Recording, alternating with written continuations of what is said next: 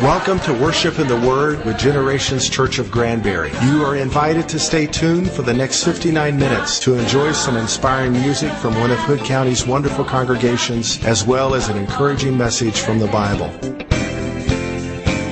The songs you're about to enjoy are from the Generations Church worship team, led by Pastor Shake Anderson, with the Gen Praise Band, and on special occasions, some great guest musicians.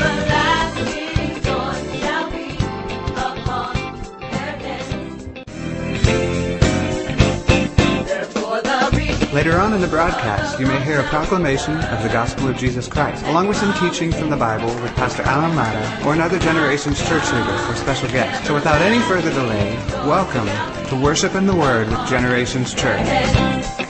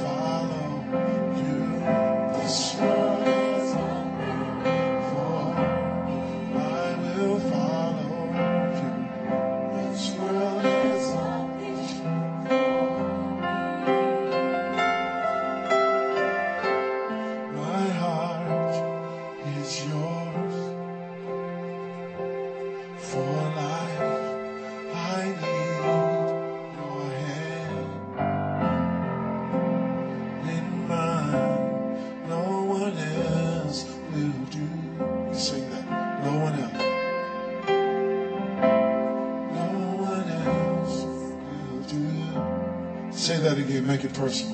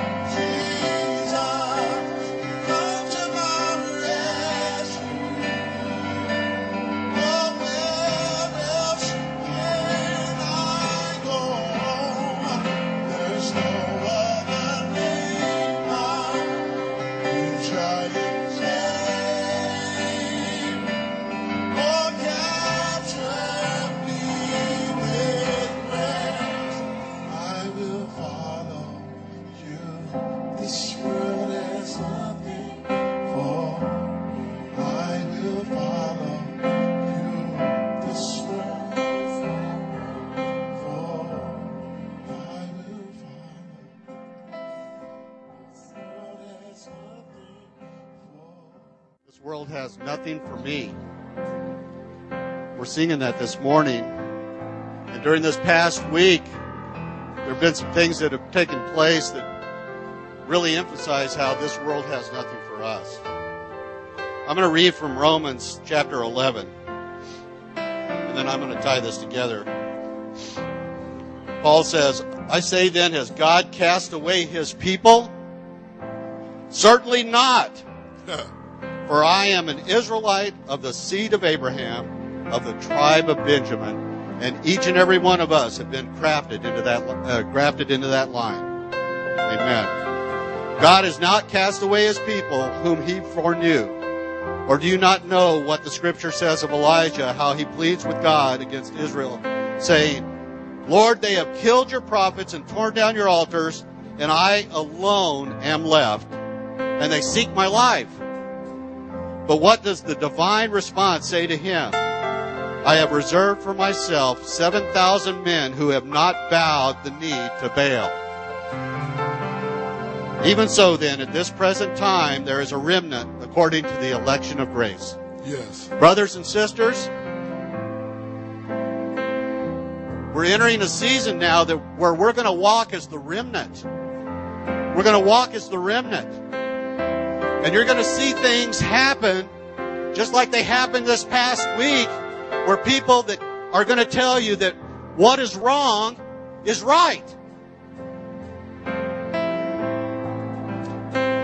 And praise God, the grace of God is going to rest upon each and every one of us, and we're going to stand and we're going to say, This is godly, this is holy, and we're, we're going to declare it because we have to be that remnant. God is looking for a remnant. Tomorrow morning, tomorrow morning, the state legislature is going to take up another law to ban abortion, or at least to ban a lot of abortion here in the state of Texas. Let me tell you, people, I'm going to ask you to go ahead and call your representatives and your state senators and ask them to pass the law. We need to act as the remnant. We need to act as the remnant. We need to return to a place where we walk in a way that people are looking at us and they're saying, there is something different about him. There is something different about her. They recognize the right and the wrong and not what the world says. I'm telling you, we got to be the counterculture. You want to be a counterculture, guys? You want to be the counterculture? You're going to be it. If you just walk according to what God directs you to do, you're going to be the counterculture. You're going to be different. And that's what we need to do here. When we leave this place, let's go into the world and let's be different. Let's be that remnant that we're called to be. In Jesus' mighty name.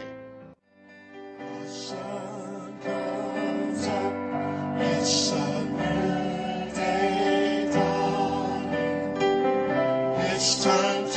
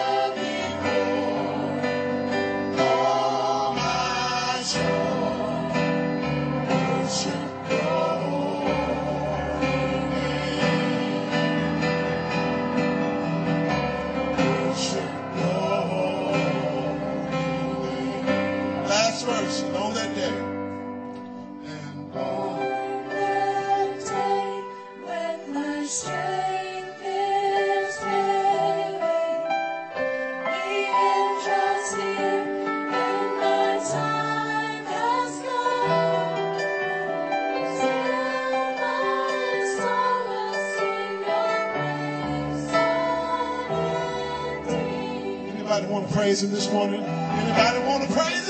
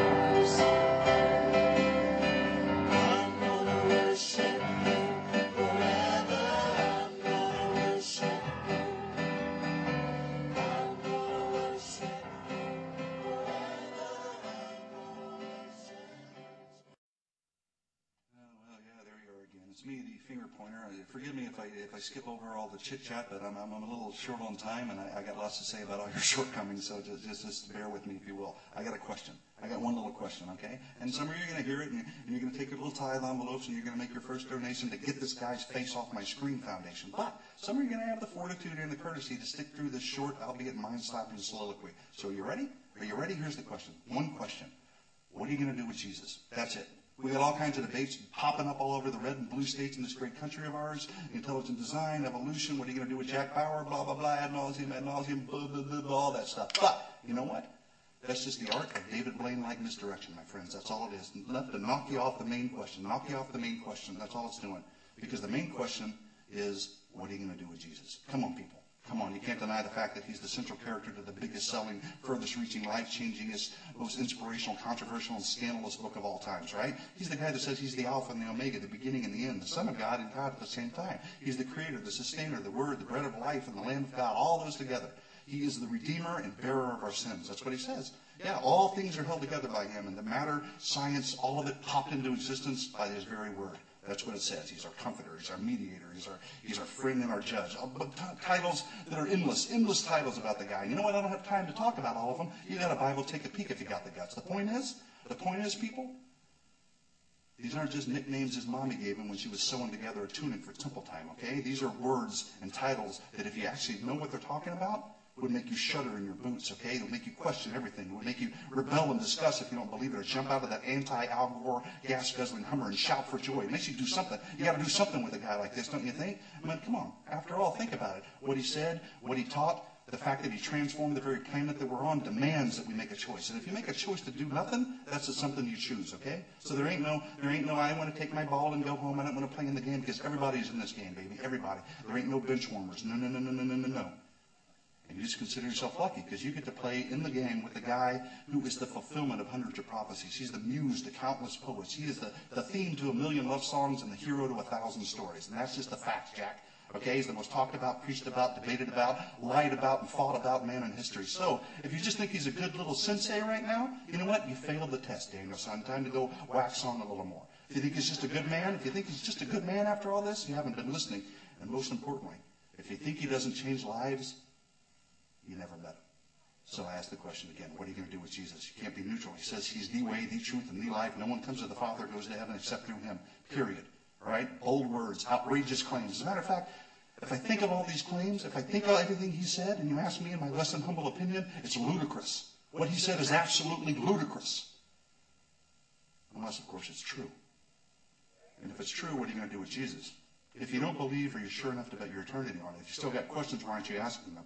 And if you're a believer, if you're a believer, why aren't we doing something about it? Why aren't we doing what he says, and why aren't we sharing his story, huh? And by we, I mean you, because I'm just, I'm just too darn busy pointing fingers.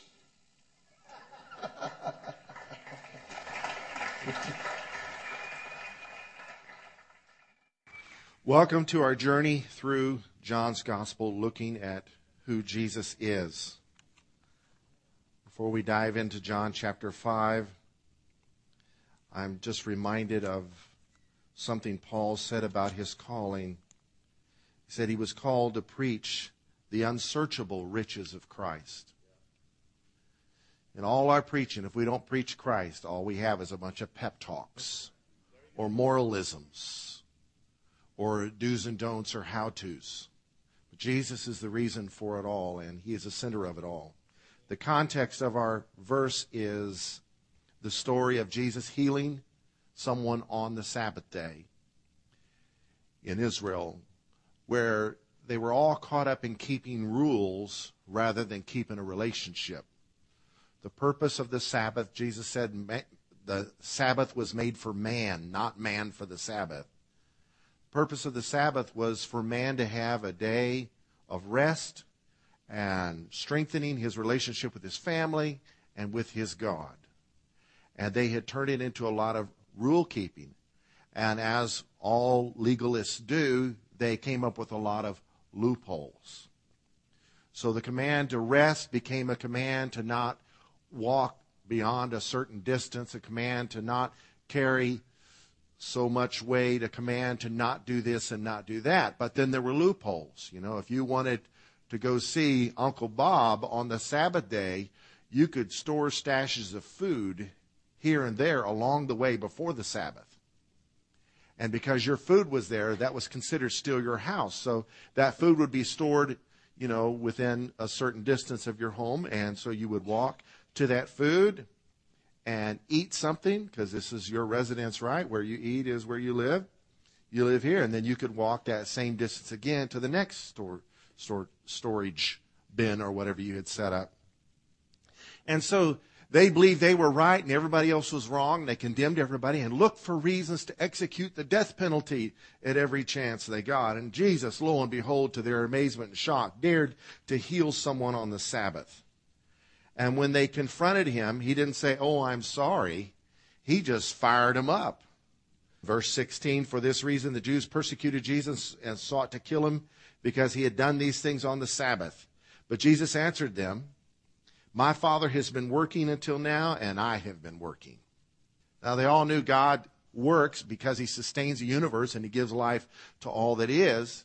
And so, thank goodness he's not taking the day off. If he did, everything would just go all to pieces. And so Jesus basically says, God's his father, he's working, and I'm working. Well, this really fired them up in verse 18. Therefore, the Jews sought all the more to kill him, because he not only broke the Sabbath, but also said that God was his father, making himself equal with God, which was blasphemous if it was not true. And so they wanted to kill him even more. And once again, Jesus does not apologize. He does not back down. He gives them a whole lot more reasons to be angry with a monologue description of who he is, the half of which we're going to look at today. Before I do, I'd just like to pray and ask for the Father's help. Father, in the name of Jesus, I come to you and thank you, Lord, for this opportunity to speak. I ask, Lord, for you to help the hearers to hear what you are saying and help me to come close to what you're saying. In Jesus' name, Amen. Verse 19 of John 5 they sought all the more to kill him because he made himself equal with God and because he had broken the Sabbath. Jesus answered and said to them, Most assuredly, he doesn't just make statements, but he opens them with, Most assuredly, you can take this to the bank. I say to you, the Son can do nothing of himself but what he sees the Father do. Now, he had just walked to the pool of Bethesda on the Sabbath and healed one guy. And the scriptures doesn't say he healed anybody else. What was he doing? He was doing what he saw the Father do. And basically he's saying, you say I broke the Sabbath, I'm doing what the Father showed me to do. For whatever he does, the Son also does in like manner. You call me a Sabbath breaker, you're calling God a Sabbath breaker. For the Father loves the Son and shows him all things that he himself does. And he will show him greater works than these that you may marvel. You think it's a big deal to heal someone on the Sabbath? Just hold on. There's more coming. You're mad now. Hold on. And of course, we know a couple years later, they were so mad they did kill him. He just continued to pour gasoline on the fire. For as the Father raises the dead and gives life to them, even so the Son gives life to whom he will. Now, the Pharisees, the Jews of that day, believed that God the Father was their Father in the sense of being God and they being His people. And they believed they were alive because He gave them life. And they believed that only He was able to raise people from the dead. Later on in this story, we're going to see Him raising people from the dead, demonstrating His divinity. But also, you got to see that he not only is paralleling himself with the Father, but he's basically telling them, You guys are alive because I'm letting you live. He just proclaims the truth. As the Father raises the dead and gives life to them, even so the Son gives life to whom he will. I'm going to do whatever the Father tells me to do, and that's what I'm going to will to do. For the Father judges no one, but has committed all judgment to the Son. Can we say that the Son is a judge? He has committed everything to Jesus to exercise judgment. That all should honor the Son just as they honor the Father. He who does not honor the Son does not honor the Father who sent him. He's basically telling his enemies, you guys better honor me because if you're not, you're dishonoring God. He's going way beyond just making himself equal with God. He's declaring his divinity. Verse 24. Most assuredly I say to you, he who hears my word and believes in him who sent me has everlasting life and shall not come into judgment, but has passed from death to life. This is how we're saved. by hearing the word and believing in Jesus, which is wrapped up in that John 3:16 passage we all love so much, for God so loved the world that he gave his only begotten son that whoever would believe in him would not have to perish but might have everlasting life.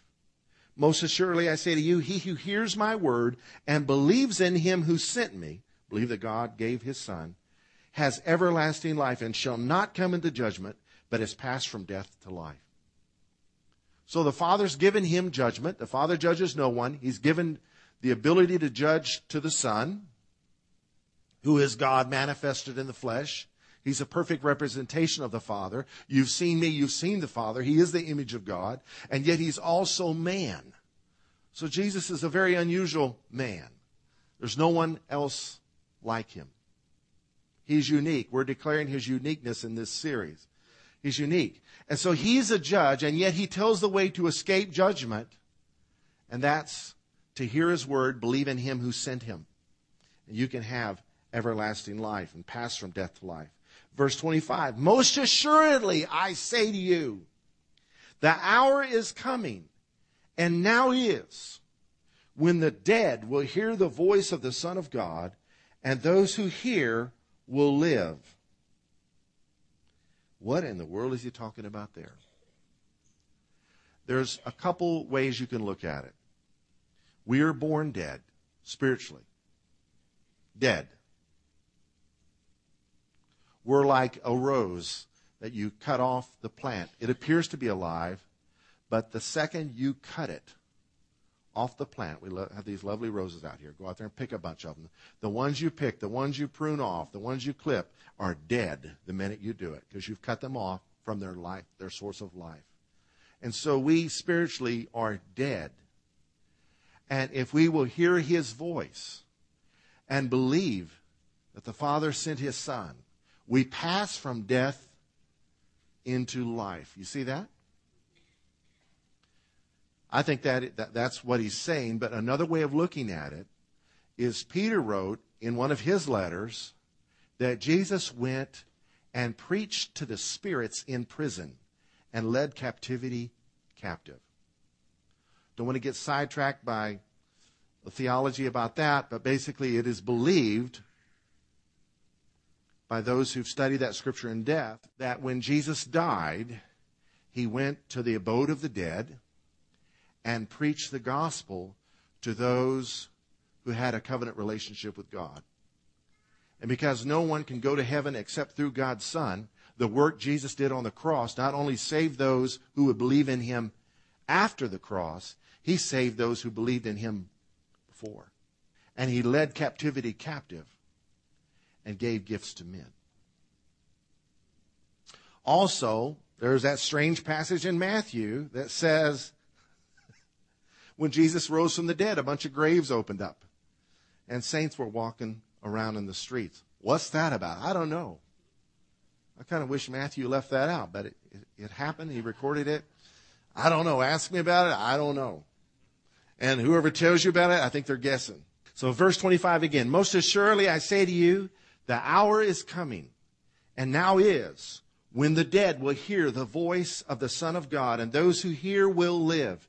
For as the Father has life in himself, so he has granted the Son to have life in himself, and has given him authority to execute judgment also, because he is the Son of Man. Now, this giving of authority is deputizing. That man that shot the sheriff's deputy, that was the same thing as shooting the sheriff because he's walking in the authority the sheriff gave him. Christ came in his Father's authority, and those who reject him reject the one who sent him.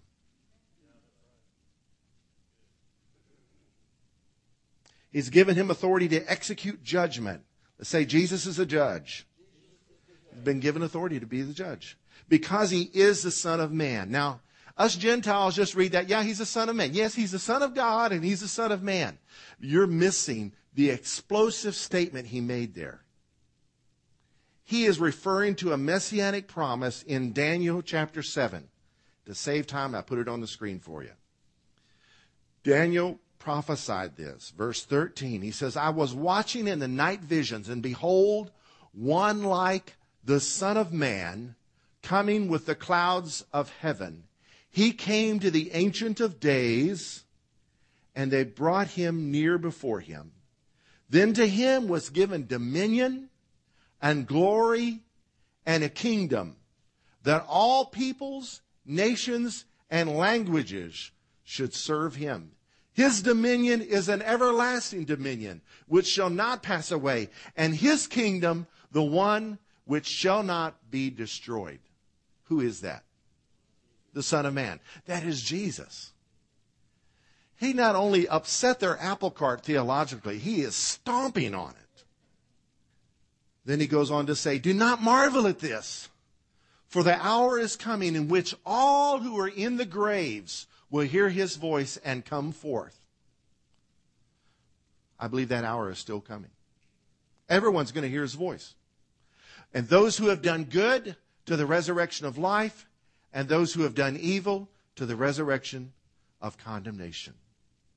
What is this doing good so you're resurrected for life and doing evil that you're resurrected for condemnation? I mean, the dead are already dead. What's he doing resurrecting them to condemn them and resurrecting to give life? I believe it rests in the promise of verse 24. This is the work that's good. He who hears my word and believes in him who sent me has everlasting life and shall not pass into judgment. So, how do you work for your salvation? You hear his word and you believe in him who sent him. No sweat. Why? Because he did all the sweating. He did all the work. And we enter into his works through what he did. So all our good works are but fruits of the root that he planted. See that? I don't care how good you are. You don't have the root of the Son of God in your life as the one whom the Father sent, and you don't listen to his words. I don't care how good you are. There's no eternal life for you. Oh, but I'm a good person. Goodness will keep more people out of heaven than evil. Because we hide the iniquity that is in us and we are separated from God. We need a Savior, right? You know, a person can be good, but if they don't know how to swim, they'll drown if they fall in the water, right? So let's say a person doesn't know how to swim, they fall in the water, they're drowning, and you throw a lifesaver out to them and they don't grab a hold of that, they drown. So our job is to declare the gospel that God so loved the world that he gave his only son so that whoever would believe in him would not perish but might have everlasting life. For God did not send his son into the world to condemn the world, but that the world through him might be saved. John 3, 16 through 17. Those are the words of Jesus. To try to look towards some other way for your salvation or even to look to your own works for your security in the life beyond is idolatry. Oh, you're being elitist. You're being narrow minded. It's not narrow minded if it's true. Right? The best way to go to Fort Worth is 377, is it not? I think you could walk through some cornfields, ride some horses down some country lanes, and probably make it. But the best way is 377. Is that narrow minded? No, it's true. It's true. Okay. So do not marvel at this, for the hour is coming when all who are in the graves will hear his voice and come forth, those who've done good to the resurrection of life, those who've done evil to the resurrection of condemnation. That is judgment day, folks. There is a judgment day, and everyone will hear his voice. I can of myself do nothing. On my own, I don't do anything. As I hear, I judge, and my judgment is righteous, because I do not seek my own will, but the will of the Father who sent me. And that was a struggle in Gethsemane before going to the cross when he was praying and sweating, as it were, great drops of blood. Father, if there is some other way, take this cup I'm about to drink from me. There was no other way for God to redeem mankind, to atone for their sins, to pay for the penalty that was our due, than to die an unjust death in our place. And they killed him because of who he said he was. As I hear, I judge, and my judgment is righteous. Can we say Jesus' judgment is righteous? A lot of judgments in the world aren't always righteous. I do not seek my own will, but the will of him who sent me. Today I would like to speak to you on the subject Jesus is the righteous judge. If you have a note card, got some fill in the blanks here, let's go for it. Jesus is the righteous judge. How is he the righteous judge? He's a righteous judge because he's in right relationship with his Father. The word righteous means to be in right relationship. He was fully submitted. He's no rogue judge. You know what a rogue judge is? A rogue judge is arbitrary, he's rebellious, he's the law, it's my way or the highway. And does under the table deals. You got some rogue dictators in parts of the world. Jesus is not that. Fully submitted. What an example to us. Number two, he is the Father's perfect representation. The Father's will is His will. Well, my God don't judge. Well, your God's not God. Because God is a judge and He's delegated all judgment to His Son, and He's a righteous judge. You may shudder at the thought of God being a judge because of the corrupt judges you've seen in the world, but He is a righteous judge. He's not an activist judge. An activist judge is one who seeks to take the law and stretch it to its limit, to give words different definitions. We have this thing happening in our day. Number three, he has all authority to make judgments. Why is he a judge? Because he's got authority to do it. All authority has been given to me in heaven and on earth. He's not a wannabe judge. Any armchair quarterbacks in the house? Oh, we want to be a judge over that team or a judge over that referee association. We want to be. He's not a wannabe. He's the real deal. Number four, he has the power of eternal life and death. He can have you obliterated, annihilated, and throw the keys away. He has all authority. There is no other.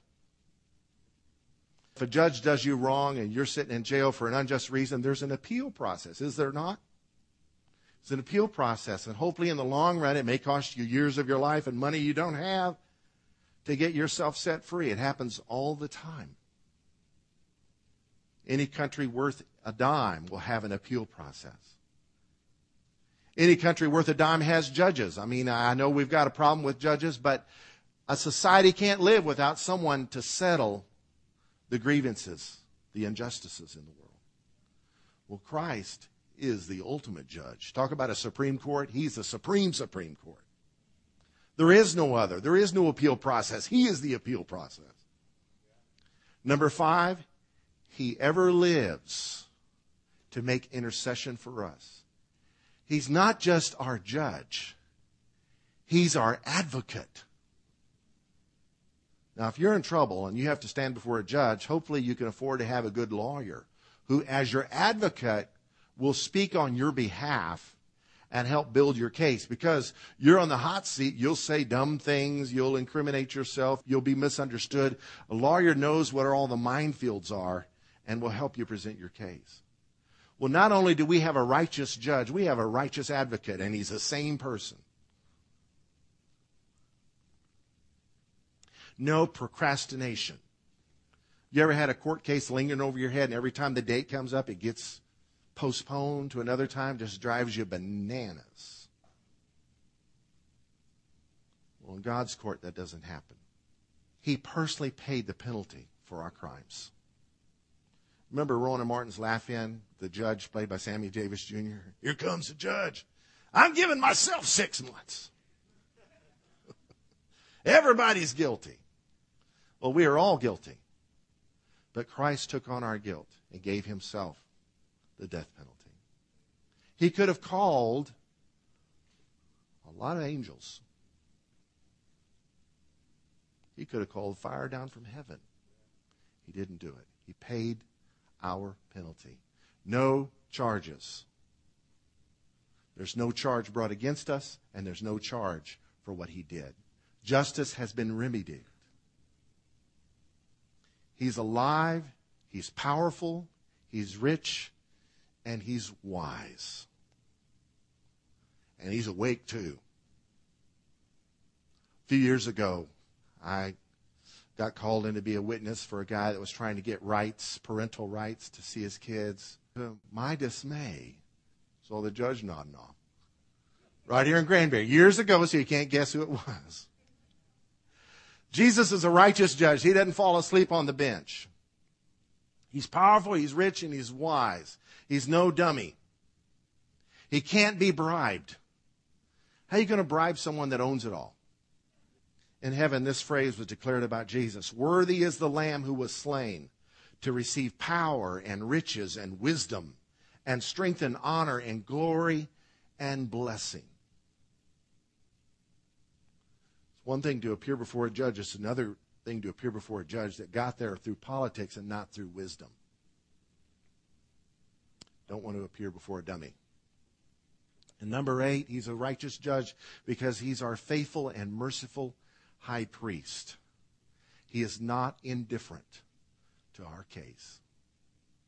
In the world's courts, a good judge will not get emotionally involved with the case so he can make wise decisions. But our judge is totally invested. He's emotionally connected to our case and to our plight. Hebrews 2, verse 17 says, Therefore, in all things he had to be made like his brethren. He became one of us, that he might be a merciful and faithful high priest in things pertaining to God, to make propitiation, that means a full payment for the sins of the people. For in that he himself has suffered, being tempted, he is able to aid those who are tempted. He knows what temptation is like. And you and I have yielded to temptation time and time again. Well, he knows what it's like to be tempted. He just never yielded. And so he has mercy for us. He can chasten us. But it's not eternal, it's temporary to bring us through, to conform us to his image. How should we apply this truth in conclusion? Four things. Number one, remember who is the righteous judge. He is, I'm not. He's the judge. And he's the righteous judge. A lot of people want to be your judge, but he is your judge. Number two, make wise judgments within our authority. Now, the verse where Jesus said, Judge not lest you be judged, often gets quoted out of context and overused in our culture. But if you have authority, you have to make judgments. You have to. If you're a coach of a team, you've got to make judgments. You don't make good judgments, you'll eventually lose your job. You're a referee, you got to make judgments. Otherwise, the game will fall apart. You're raising kids, you got to make wise judgments. That passage in Matthew where Jesus said, Judge not, lest you be judged. The very next verse, he says, And don't cast your pearls before swine, and don't give what is holy to dogs. What a judgmental statement. I have to determine who's a swine and who's a dog. How judgmental can you be? Is he contradicting himself? No, he's saying the things that you have authority over, you be wise with it. Don't just let anybody babysit your kids. You've got authority, you've got to make judgments. Your kids do wrong, you have to make judgments. They're under your authority. You've got to train them up. Train up a child in the way he should grow, and when he grows old, he won't depart from it. So he's the ultimate judge, but he's delegated as his representatives in the earth areas and spheres in which we must make judgments. As a leader in this church, we have to make judgments. But I don't make judgments at another church because I don't have authority there. Wherever you have authority, if you're a supervisor on the job, you've got to make certain judgments. A worship pastor, Pastor Shake has to make certain judgments as the songs we're going to use, as to whether or not that song's ready to go public with, you know, is the harmony tight enough, whatever. We all have to make wise judgments within our authority to have a society with absolutely no judging would just fall apart and the bad guys would take over, including the bad judges. They would just do something else bad. Number three, do not forget that Judgment Day is coming. The concept that God is not a judge is not right. It's not biblical and it's not true. He set the earth in motion with laws of nature, and when we violate those laws, there are consequences. Jump off this roof, you're going to get hurt. And to yell at God for what happened to you when you jumped off the roof? Hello. So there's consequences for the things we do. And number four, lose the phrase, don't judge me. Now, I don't recommend this show, but there is a funny episode. It's called My Name is Earl. This particular episode features a comedian named Brett Butler who is named Connie in the show. And she is a wheelchair bound person who's got a gambling habit. She gambles away things that aren't hers to gamble away. And when confronted with her wrongdoing, her comeback is, Don't judge me! And one day they come home and she doesn't realize they're coming home when they do, and they catch her out of the wheelchair walking around. She's been faking this whole thing. And her response was, don't judge me. That's the culture in which we live. The hiding behind the don't judge me thing means don't warn me, don't give me wisdom, don't encourage me, don't exhort me, don't call me to a higher call. One of the hardest working people I know didn't go help his wife at like 10 o'clock at night. Her and her teenage daughter were in their suburban and they had a blowout on the side of the road. And she called for help. I went to help her. The daughter was driven on to where she had to work, and I drove the lady home like 11 o'clock at night and dropped her off. And then on my way out, at the gate of their subdivision, I saw her husband sitting in his truck talking on the phone. So I got out of my truck and said, Man, what's going on? Oh, nothing. I said, You've changed. No, I haven't. I said, The man I know would have been there to help his wife. This is your wife and your daughter. Well, she said she didn't need any help. I said, I'm not buying that. I said, That's no way to score points anyway. But what's the deal? His response was, You're judging me. You're judging me. I said, I'm not judging you. I'm challenging you.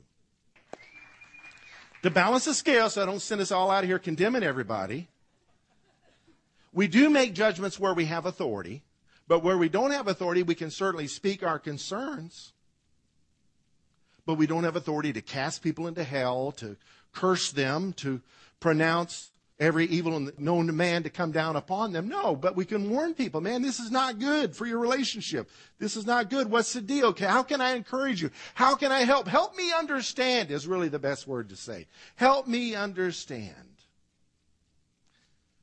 How do we apply this truth? When you know you're in the wrong, run as fast as you can to the great high priest. The don't judge me philosophy keeps you from running to him. I'm wrong and I know it. I need to run to him and cling to this promise. Hebrews 4:14. Seeing then that we have a great high priest who's passed through the heavens, Jesus, the Son of God, let us hold fast our confession. For we do not have a high priest who cannot sympathize with our weaknesses, but was in all points, can we say all points? Tempted as we are, yet without sin. Let us therefore come boldly to the throne of grace that we may obtain mercy and find grace to help in time of need. Jesus is the righteous judge, and he's also our high priest, and we can run to him when we need help.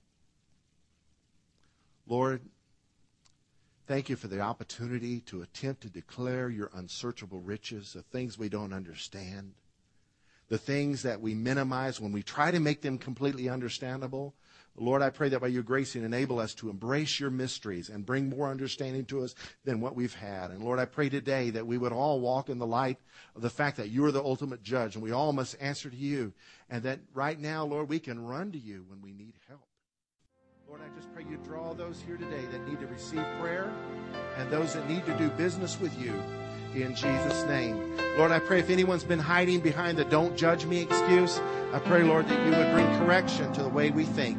In Jesus' name,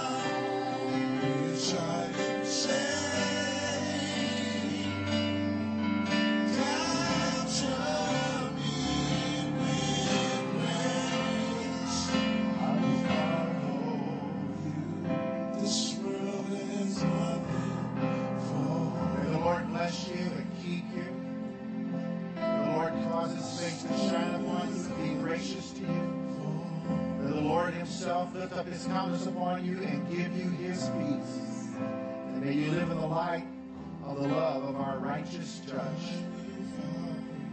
Thank you, Lord. Bring healing to those that need it today, answers to those that have questions today, peace to those that are in turmoil. Send us out of here, Lord, to bring diff- make a difference in the world, to bring change where it is needed the most. Those that need provision, Lord, we ask that you would provide for every need. In Jesus' name, amen. Don't rush away if you must go. You're free to go, but let's let's continue worshiping the Lord and do business with Him. God bless you.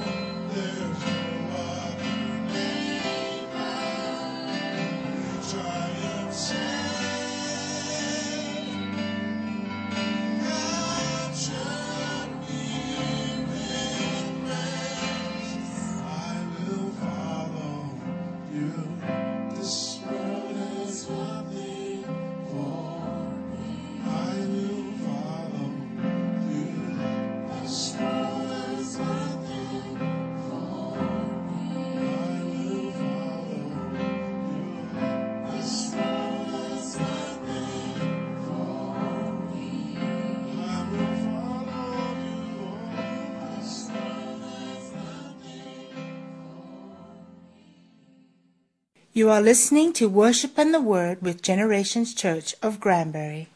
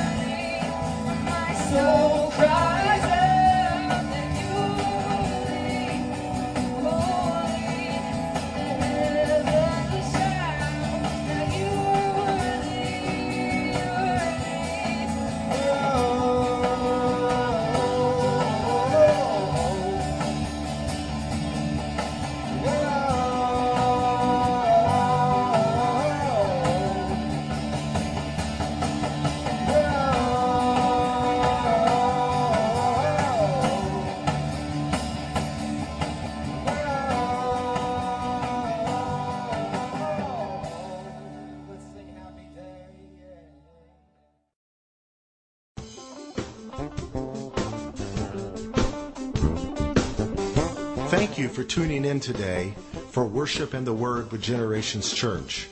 You may hear our radio broadcast again at the same time and station next week. If you do not have a church congregation to call home and you live near the Granbury area, we would love to invite you to come check us out some Sunday morning at 10 a.m. Our meeting facilities are located at 5718 East Highway 377 on the Fort Worth side of Granbury, and our website is at generationschurch.org.